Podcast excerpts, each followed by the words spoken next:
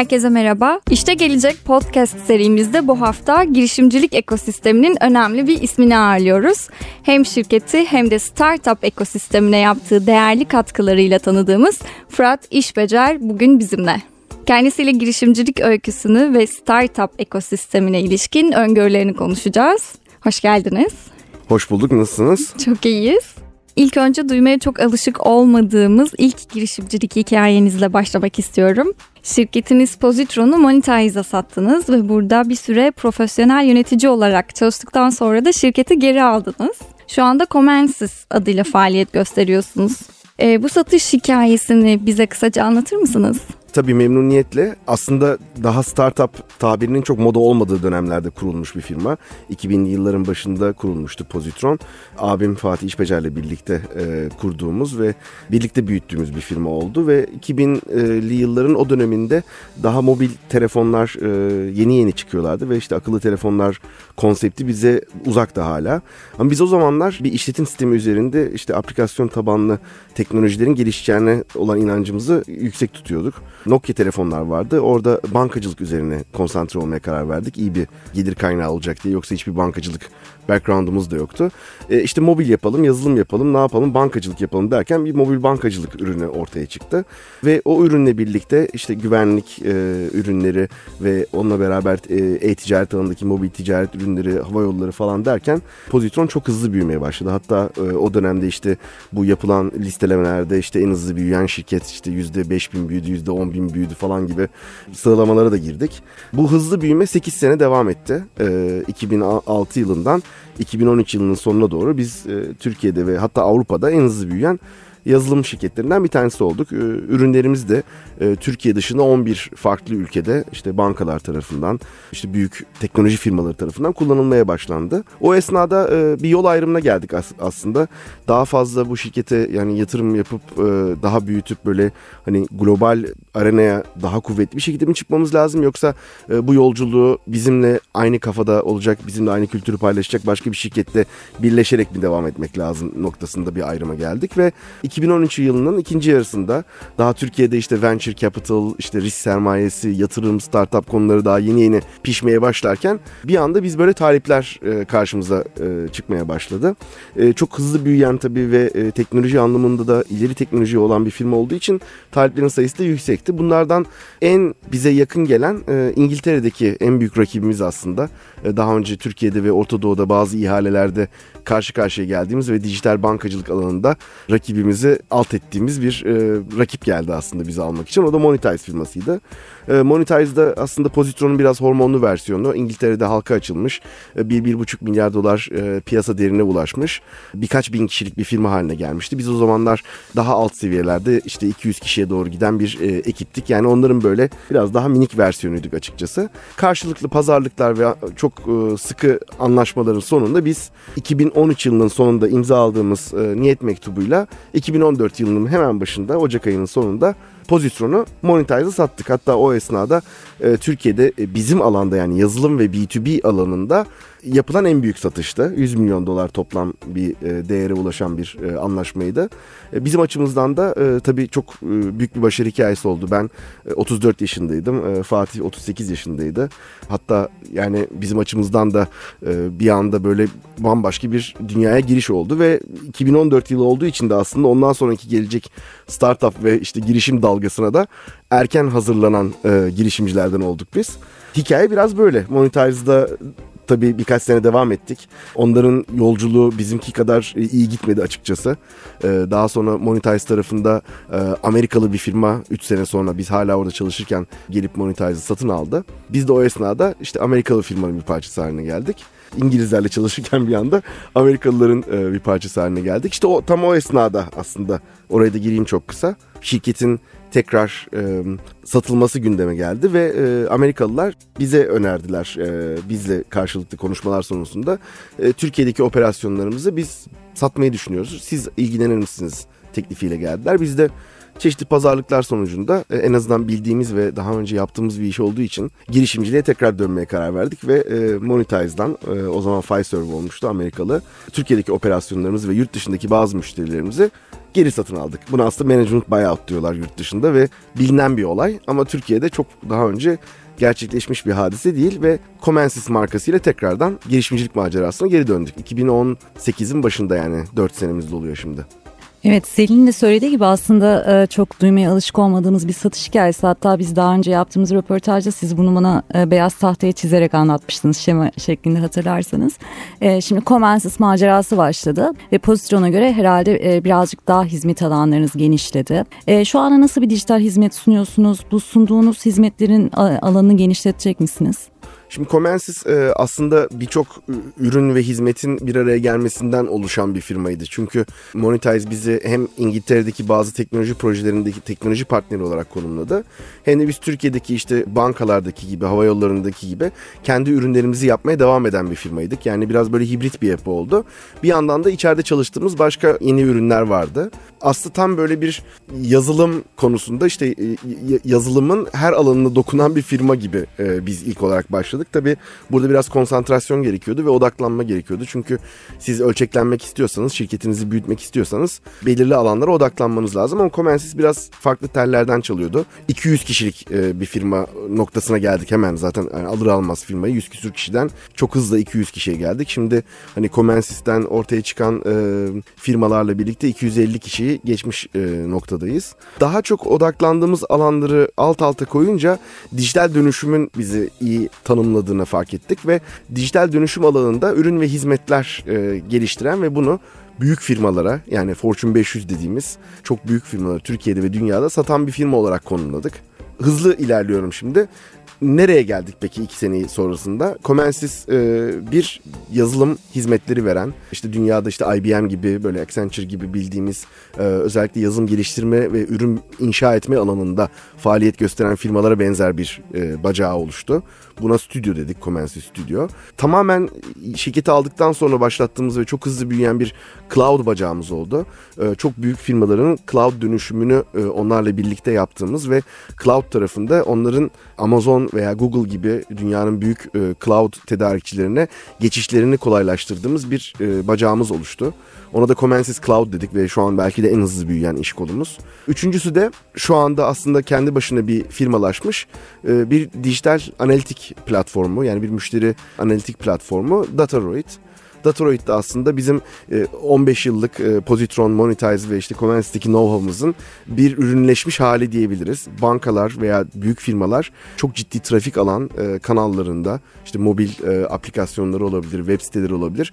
Bu kanallardaki müşterilerin hareketlerini ve müşterilerin aslında gitmek istediği noktaları burada inceleyerek o noktada aksiyonlar alabilmenizi sağlayan akıllı bir CRM sistemi gibi bir şey aslında Datoroid. Buna Customer Intelligence Platform diyorlar. Hem bu müşteri hareketlerini siz e, görüntüleyebiliyorsunuz bu e, dashboard üzerinden.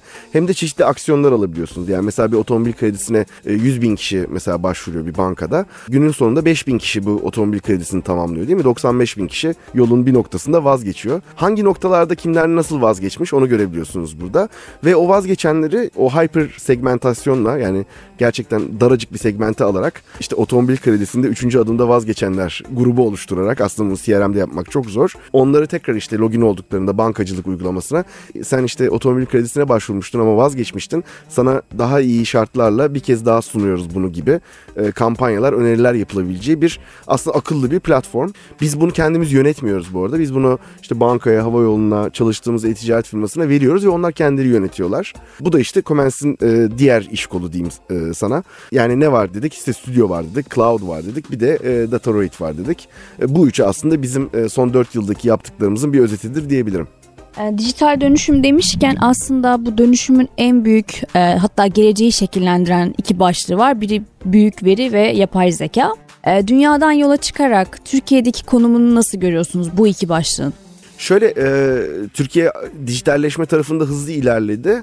Niye hızlı ilerledi? Aslında e, bankacılık sektörünün e, kendi 90'lı yıllardaki teknoloji üslerini kurmasıyla birlikte e, dünyada olmayacak kadar hızlı bir şekilde bir dönüşümü gerçekleşti ve bu diğer sektörlere de iyi bir şekilde yansıdı. Ama şimdi bu bizim bu alışkanlıklarımız bizim geleceğe götürürken bir dezavantajımız olabilir. Çünkü artık dünya e, çok fragmenti bir dünya ve birçok başarıya ulaşmak için ve büyük veriyi kullanmak için birçok farklı çözümle e, çalışmak gerekiyor ve bunun bütün çözümler kendi bünyenizden çıkamıyor. Siz her zaman üçüncü parti e, teknolojilere, üçüncü parti ürünlere daha kucak açmanız lazım. Yani Türkiye'deki bu zihniyet değişiminin büyük şirketler tarafından yapılması lazım veya bunu zaten yapan veya bununla başlayan firmalar onları yerine alacak. E, son dönemlerde gördüğümüz gibi hem e-ticaret alanında hem işte bu last mile delivery dediğimiz e, tedarik e, zinciri ve e, market alışverişlerinizde gördüğünüz gibi yani siz datayı ve yapay zekayı iyi kullanmazsanız birisi gelip sizden o pazarı kapacak her zaman bu e, önümüzdeki dönemde her sektörde geçerli olacak. Eskiden bazı sektörlere girmek zordu ama şimdi çok ciddi yatırımlarla artık o sektörde de bir anda siz önemli bir oyuncu haline gelebiliyorsunuz. Türkiye'de burada ne, ne noktadayız? Ee, birkaç tane iyi yapay zeka ve e, analitik ürünümüz var. Bence şirketler bunu iyi kullanamıyorlar. İyi kullanamamalarının sebebi de e, kendi bünyelerindeki yetenek havuzu halen e, o olgunluğa erişmiş değil. Yani çok ciddi analiz edilecek oradan veriler çıkıyor ama o verileri alıp o verileri tercüme edecek ve bunu şirketin geleceğine yatırım haline getirecek yetenek havuzundan biraz yoksunuz. Şirketler de buna yatırım yapmıyorlar. Özellikle yani data ekiplerine. Yani yavaş yavaş şimdi biraz bankalar yapmaya başladı ama hani diğer sektörlerin çok çok daha izlemesi gereken yol var. Girişimci şapkanızın yanı sıra e, melek yatırımcılık alanında da çok başarılı işlere imza attınız. Merak ediyorum şu an kaç yatırımınız var? Bunlardan exit yaptıklarınız oldu mu? Ee, ben de merak ediyorum. ee, şöyle biz e, Fatih ile birlikte Fatih daha işin daha ticaret tarafında e, tanıyor insanlar. Melek yatırımcılıkta ben biraz daha ön plana çıktım. Daha böyle şey startup dostu bir imaj çiziyorum belki o yüzden. Ama birlikte yapıyoruz yatırımlarımızı. Biz ikimiz bugüne kadar e, geçen sizin toplantıya da gelmeden önce işte e, bir baktım. 60'a yakın firmaya yatırım yapmışız. 50 küsür. 15-20'ydi e, Burcu ile yaptığımız son toplantıda. Son 4 senede tabii bu çok ciddi şekilde akselere etti ve geldiğimiz nokta e, 60 civarında startup'a %1 ila %10 arasında hisse alarak yatırım yapmışız. Bunların 60'ın %90'ı Türk girişimcidir. Yani hani içinden 5-6 tane bizim tanı, tanıdığımız, e, e, birlikte çalıştığımız e, yabancı girişimciler de var ama %90'ı Türk girişimci. Yani bizim aslında yatırım temamız bu. Biz dünyanın neresinde olursa olsun içinde bir Türk girişimci olan şirkete yatırım yapmayı hedefliyoruz. Niye? Bizim buradaki aslında rekabet avantajımızı da bu tetikliyor. Yani yabancı bir girişimci şu anda dünyada herkesten milyonlarca dolar toplayabilecekken niye bize gelsin Türkiye'ye özel olarak bir hani stratejik bir hamle yapmayı düşünmüyorsa e, iyileri zaten bize gelmiyor. İyileri gidiyor. İşte e, Silikon Vadisi'nde, Miami'de, Londra'da alıyorlar yatırımlarını. Ama Türk girişimci bizim gibi daha önce almış, satmış ve daha önce bu tip şeyleri yapmış kişileri istiyor. Danışman olarak istiyor, yatırımcı olarak istiyor, onlara yol arkadaşı olarak istiyor. Ve biz burada kendimizi çok kuvvetli gördük ve bu konuda da çok faydamız dokunduğunu gördük ve bu yönde yatırımlar yaptık. Bu 60 civarında yatırımın tabii 10 tanesi falan şu anda hani batmadıysa da batmak üzere diyeyim sana.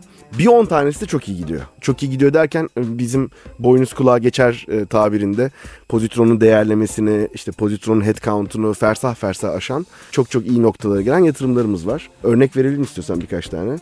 Ee, geçen e, sohbetini e, yaptık. Siz de inşallah konuk edersiniz kurucusunu. E, Akinon firması mesela.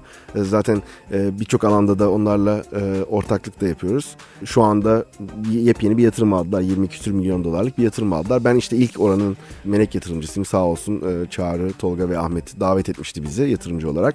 Onlar çok iyi gidiyor. Yurt dışında Michael Demir arkadaş, yani o da Türk e, ama İsveç doğumlu. Michael Demir'in kurduğu TVM adlı bir firma var. Ekranlardan e, bir reklam platformu yani aslında bir, bir restoranda, barda veya işte gece kulübündeki ekranların dinamik olarak yönetilmesini sağlayan bir reklam platformuyla bütün Amerika'da şu anda 2000-3000 tane restorana yayıldılar. Onlar şimdi çok ciddi e, bir başarının eşiğindeler. Insider var. E, Fatih e, ona ilk yatırımcı olarak girmişti 2012 senesinde. E, şu anda Türkiye'de herhalde çarpan olarak yatırımımıza aldığımız en iyi geri dönüş e, orada diyebiliriz.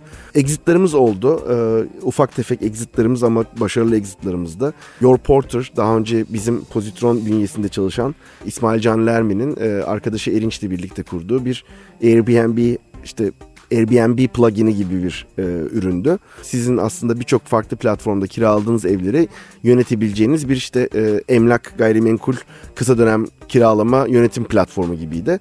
Gesti adında İsrail'deki en büyük rakiplerine e, satıldı ve hem hisse hem e, nakit karşılığında yapıldı bu. E, yine benzer bir exit'i geçtiğimiz günlerde Garaj Sepeti'nde yaşadık. Garaj Sepet'in de ben ilk yatırımcılarındandım. Orada da sevgili Mehmet e, girişimcisi e, Meksika'nın e, şu anda ilk unicornlarından ve en hızlı büyüyen unicornlarından Kavak'la bu anlaşmayı yaptı ve Garaj Sepeti'nin Kavak'a satışı gerçekleşti birkaç ay önce.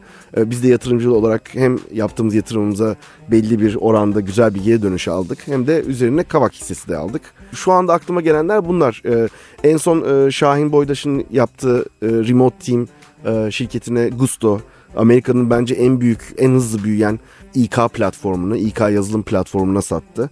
Ee, orada da ilk yatırımcılardandım. Ee, Şahin'in de exit'i bizim açımızdan çok iyi oldu. Yani buradaki gördüğünüz patern şöyle aslında. Şahin Amerika e, Amerika tabanlı bir e, Türk girişimci. Michael İsveç doğumlu bir Türk girişimci. İsmail Can Lermi ile Erinç e, biri Amsterdam'da biri İstanbul'da. Biri eski çalışanımız. Bu arada o da bizim için önemli bir temadır. Çünkü çok başarılı insanlarla çalıştığımız için ileride onların kuracağı şirketleri de desteklemeyi e, seviyoruz.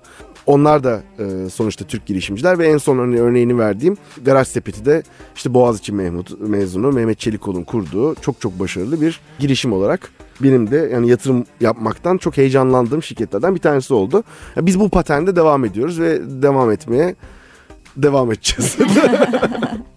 Sizin de bahsettiğiniz gibi aslında çok hareketli bir ekosistem. Bir de mesela bu pandemide e, bütün dünyadaki şirketler e, inanılmaz zorluklar çekerken biz mesela Türk startup ekosisteminde birçok yatırıma şahit olduk.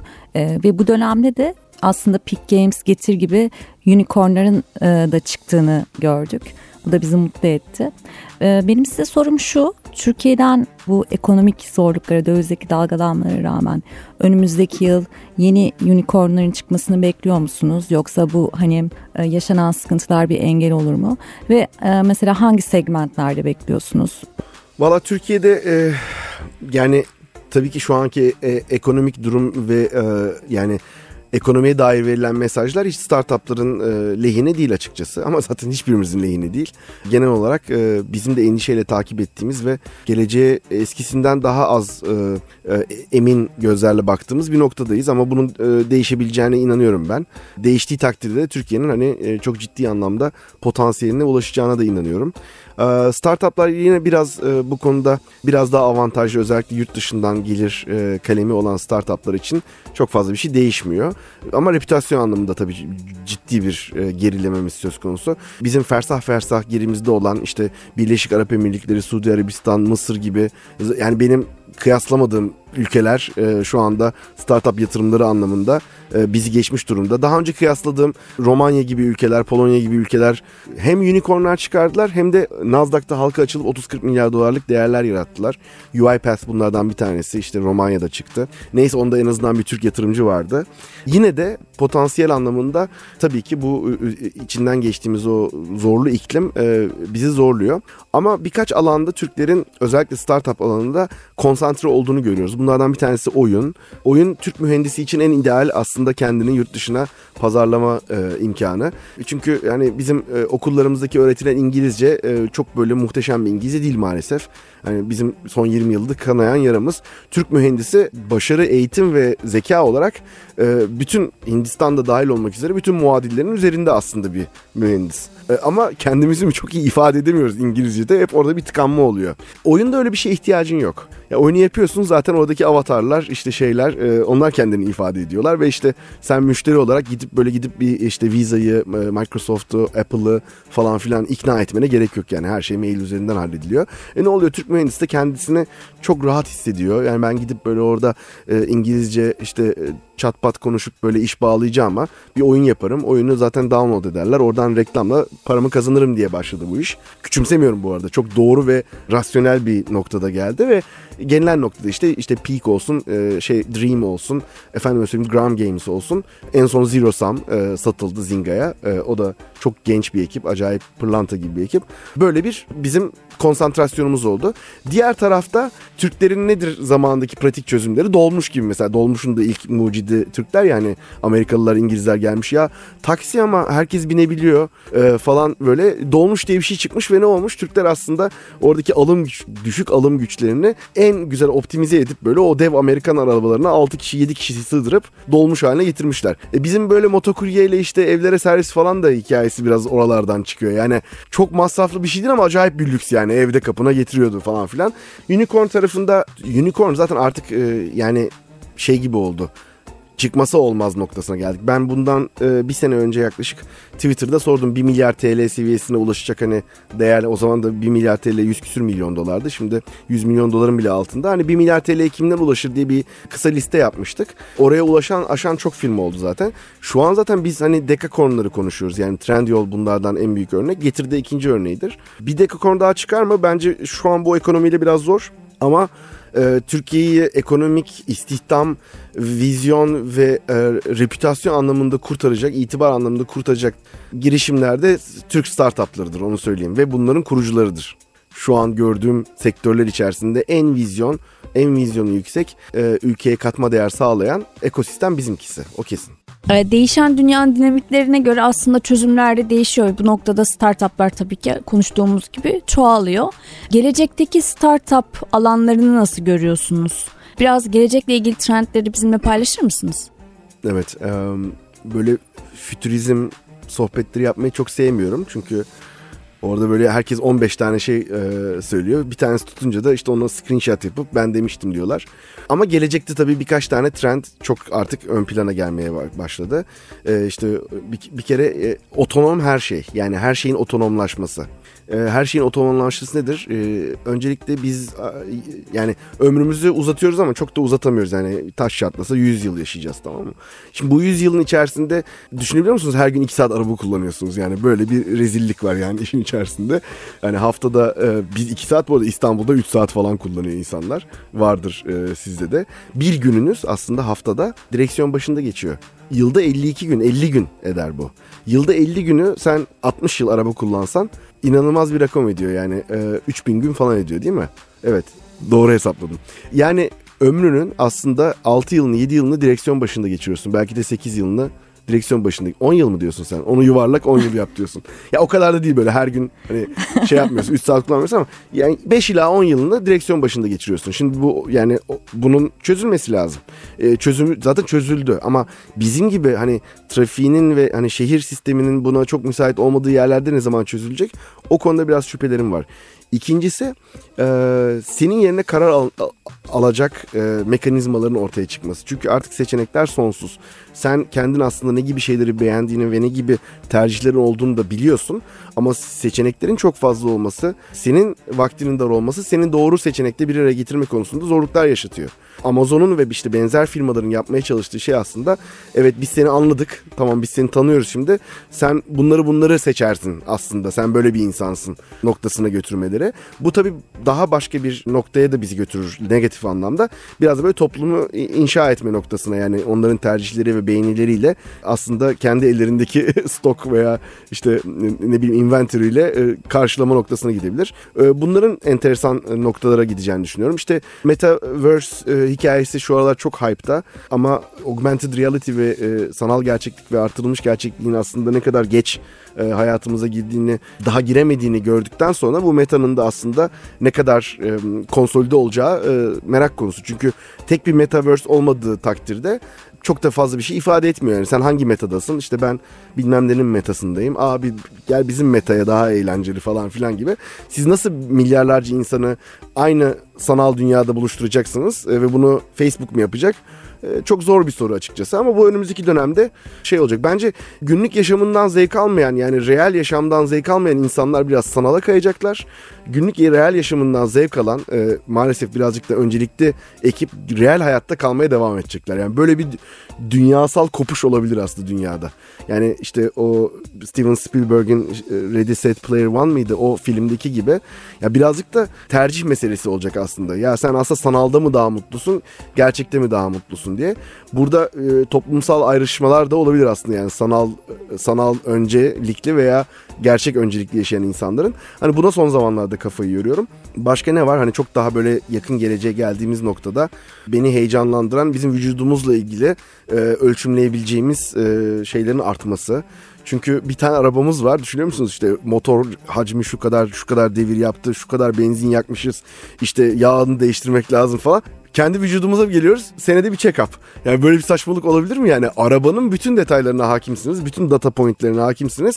Kendi vücudunuzla ilgili bir doktora gidiyorsunuz. Aa diyor işte karaciğerin yağlanmış. Şöyle olmuş. İşte BMI endeksin 25'i geçmiş falan filan. Şunlar bunlar. Ne oldu şimdi çeşitli saatlerle şunlarla bunlarla falan filan. En azından hani işte kalp atışını, kalp ritmini falan benzer böyle çok basit daha mekanik şeylerin ölçümlemesi reel zamanda başladı. Ve bu bizim ilerisi için de çok değerli bir data seti olacak. Yani o yüzden en kısa zamanda bir saat alıp e, siz bu datayı ölçümlemeye başlayın bence. Çünkü bundan 20 sene sonra 30 sene sonra sizin doktorunuz size baktığında 20 sene önceki datayı görebilecek. Yani bu datayı toplamamız lazım. Ben yapıyor muyum yapmıyorum ama işte yapacağım inşallah.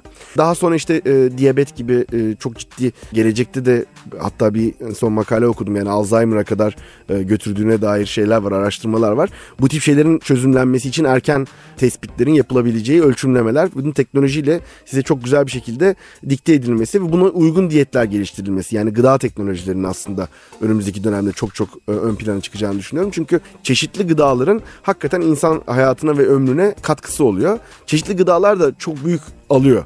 Yani 80'li yıllardaki o e, kötü şeker devriminin nasıl büyük bir obezite yarattığını görüyoruz. Şimdi belki bir anti şeker devrimiyle tekrar obezitenin geri çekileceği ve insanların çok daha sağlıklı yaşayabileceği ve yeni okullarda e, eğitimle insanların bu tip yönelimlere gidebileceği bir döneme girebiliriz. Derken oradan eğitime de geçmek istiyorum. Eğitim tarafında da bence çözülmesi gereken şeyler var. Çünkü şu anki mevcut eğitim sistemi zaten pandemiyle birlikte çok kırık olduğu ortaya çıktı. Eğitim bir yandan çok iyiydi sizi sosyal hayata hazırlıyordu. Ama bir yandan da e, gerçekten e, şu anda izlediğiniz birçok hap yapılmış YouTube videosu bir sömestrde bir tane orta kalite hocanın size öğrettiğinden çok daha yüksek e, bilgi içeriyor. Buradaki ayrımın veya buradaki uçurumun bir şekilde ortada buluşturulması lazım. Bu nasıl olacak, nasıl yapılacak bilmiyorum. Ben çocuk sahibi olmadığım için hani buna çok da fazla hani kafa yormuyorum. Genelde yatırım geldiği zaman böyle edtech startuplarına falan filan ben şu an için dedim e, benim için çok yani öncelikliydi. Ben tabii kendimi eğitmeyi ve kendi öğrenimi devam ettirmeye çok meraklıyım.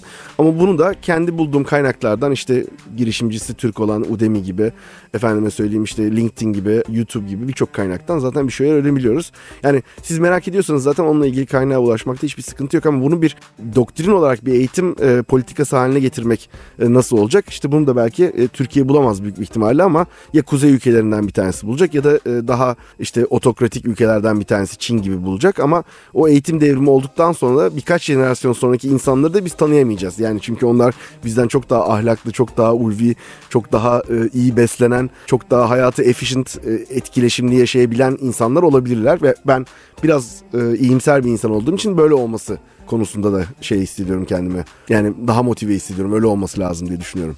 Bugün işte gelecekte Fırat İşbecer bizimleydi. Çok teşekkür ederiz. Ben teşekkür ederim. Hem girişimcilik hem de yatırımcılık hikayelerinizde ilham verdiniz.